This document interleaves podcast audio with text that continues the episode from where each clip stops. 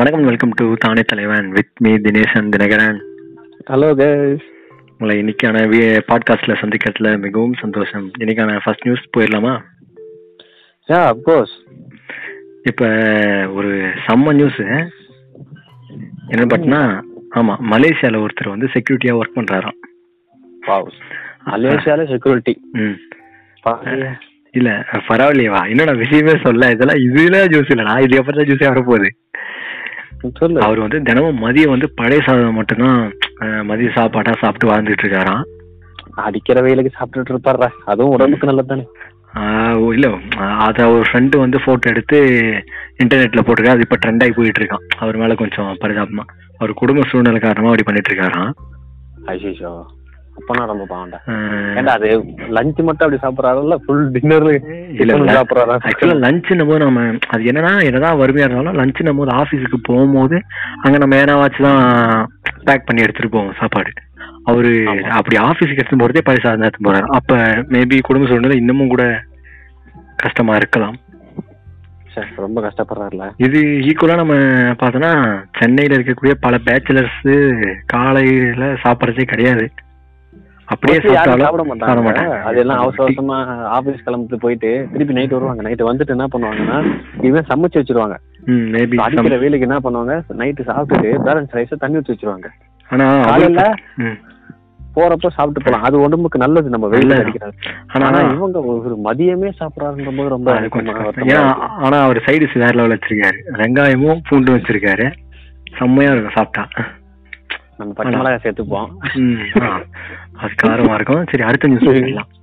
ஒரு பக்கம் இத மாதிரி நியூஸ் போயிட்டு இருக்கும்போது இன்னொரு பக்கம் டெல்லியில பார்த்தோன்னா தங்கத்திலேயே இருக்க பீடா வந்து விற்பனைக்கு வந்திருக்கான். அதே அவன் சாப்பிட்டுட்டு இருப்பானுங்களா. தங்கத்துல ஏன்னா இல்ல சுத்தமா தங்கத்துல அப்படி இல்ல. பார்த்தோன்னா நார்மல் சாப்பிட்டதுக்கு அப்புறம் போடுற அந்த பீடா நார்மல் பீடா எல்லாமே வச்சு இனிப்பு ஏலக்காய் எல்லாமே வச்சு ஸ்வீட்லாம் வச்சு தராங்களாம் அதுல வந்து சின்னதான ஒரு தங்க இழை மாதிரி ஒண்ணு மேல டெக்கரேட் பண்ணி தருவாங்களாம்.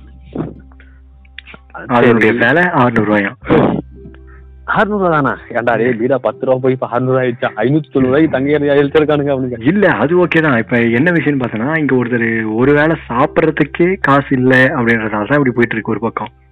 இவர் என்ன பண்றாங்கன்னா சாப்பிட்டு முடிச்சதுக்கு அப்புறம் பீடா போடுறது. அது நெசசிட்டி இல்ல போட்டுதான் ஆகணும்னு. ஆனா அது ஆடம்பரம் தங்கத்துல. என்ன பண்றது? என்ன வாழ்க்கையே தெரியல வச்சு. அடுத்த நியூஸ் என்ன? அப்புறம் இந்தோனேஷியால வந்து நிலச்சரிவு. அதுல வந்து நாற்பத்தி நாலு பேர் வந்து இறந்துட்டாங்க. ஐம்பது வீடுகள் வந்து சேத்துல புதஞ்சிருச்சான் ஐயோ சோ சேட் பண்றது? நிலச்சரிவு அது மலைப்பகுதியான இடம் போல.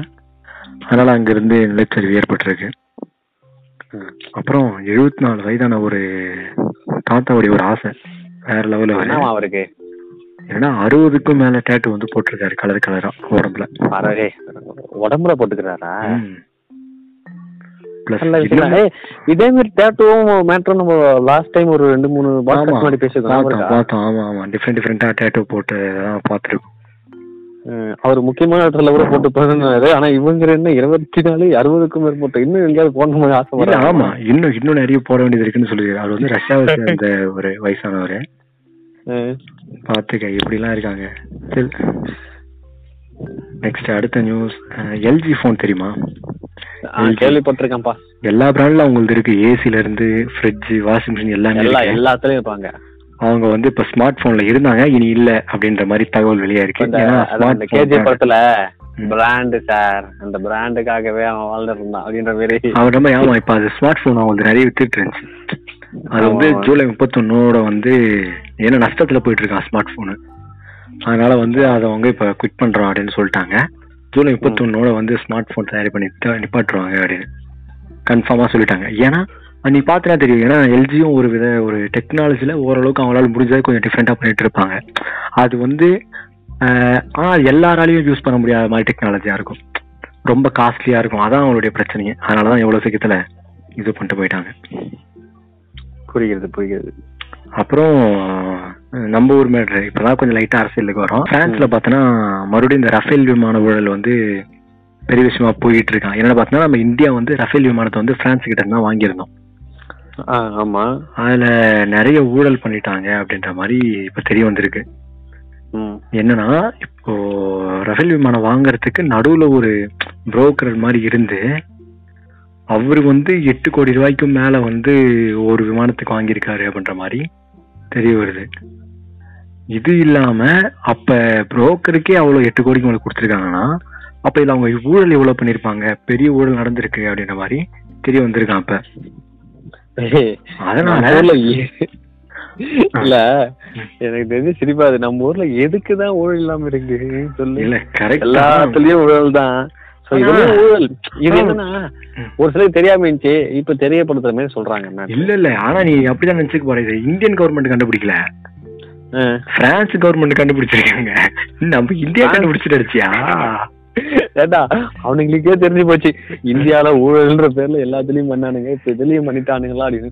பாருங்க இதுக்குதான் நாளைக்கு எலெக்ஷன் டே நாளைக்கு என்ன நாள்? எலெக்ஷன் டே நாளைக்கு என்ன நாள்? முக்கியமான நாள். இல்ல போடுங்க. எல்லாரும் போட்டணும். மெமிக்கிரியில மண்ணெண்ணை ஊத்தி கொளுத்து அமைதியாடுற ஒரு விஷயம் அதனால எல்லாரும் உங்களுக்கு யாருக்கு கரெக்டா வருவாங்க ஐ மீன் கரெக்டா பண்ணுவாங்கன்னு தோணுதோ அவங்களுக்கு ஓட் பண்ணுங்க. காலங்காலமா வராங்க ஐநூறு ரூபா கொடுத்துட்டாங்க ஆயிரம் ரூபா கொடுத்துட்டாங்க அப்படிலாம் போடாதீங்க. நீ இப்ப யார சொன்ன அது வாங்கினவங்களுக்கு தெரியும் கொடுத்தவங்களுக்கு தெரியும்.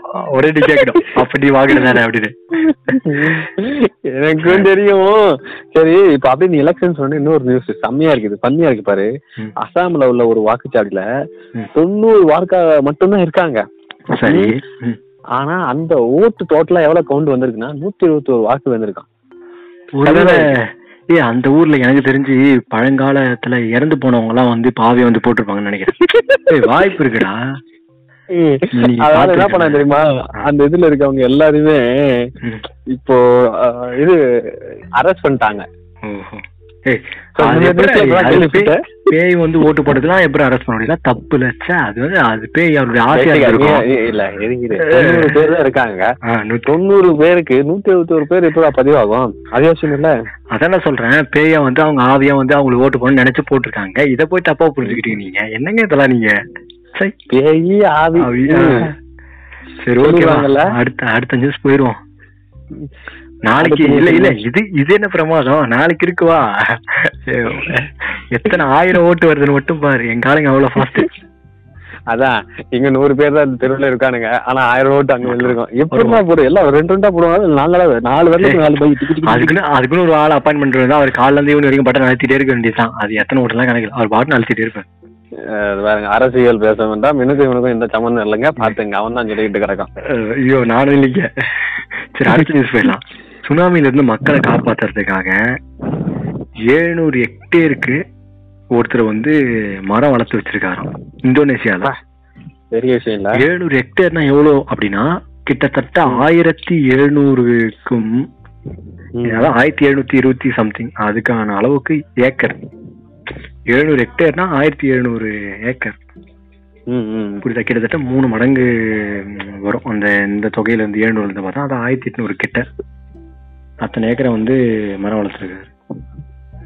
அதான் ஆனா நம்ம ஊருக்காரனுங்க ஓட்டுக்கு ஐநூறு ஆயிரம் வாங்கிக்கிட்டு பண்ணதான் ஆனா அவனும் பாரு ஆனா அது ஒரு தனியா அது வந்து ஒரு தனியா ஆமா சின்ன வயசுல இருந்து. அவனும் சொல்ல முடியாது அவர். அவர் சின்ன வயசுல இருந்தே வளர்த்து ஒரு காடாக உருவாக்கி ஒரு இது பண்ணி சுனாமி இருந்து காப்பாத்திருக்காரு. பெரிய விஷயம் இல்ல அது. ஆனா அதுவும் பாரு ஆயிரத்தி எழுநூறு ஏக்கருக்கு ஒரு தனி ஒரு அலைச்சா நினைக்கும் போது வேற லெவல்.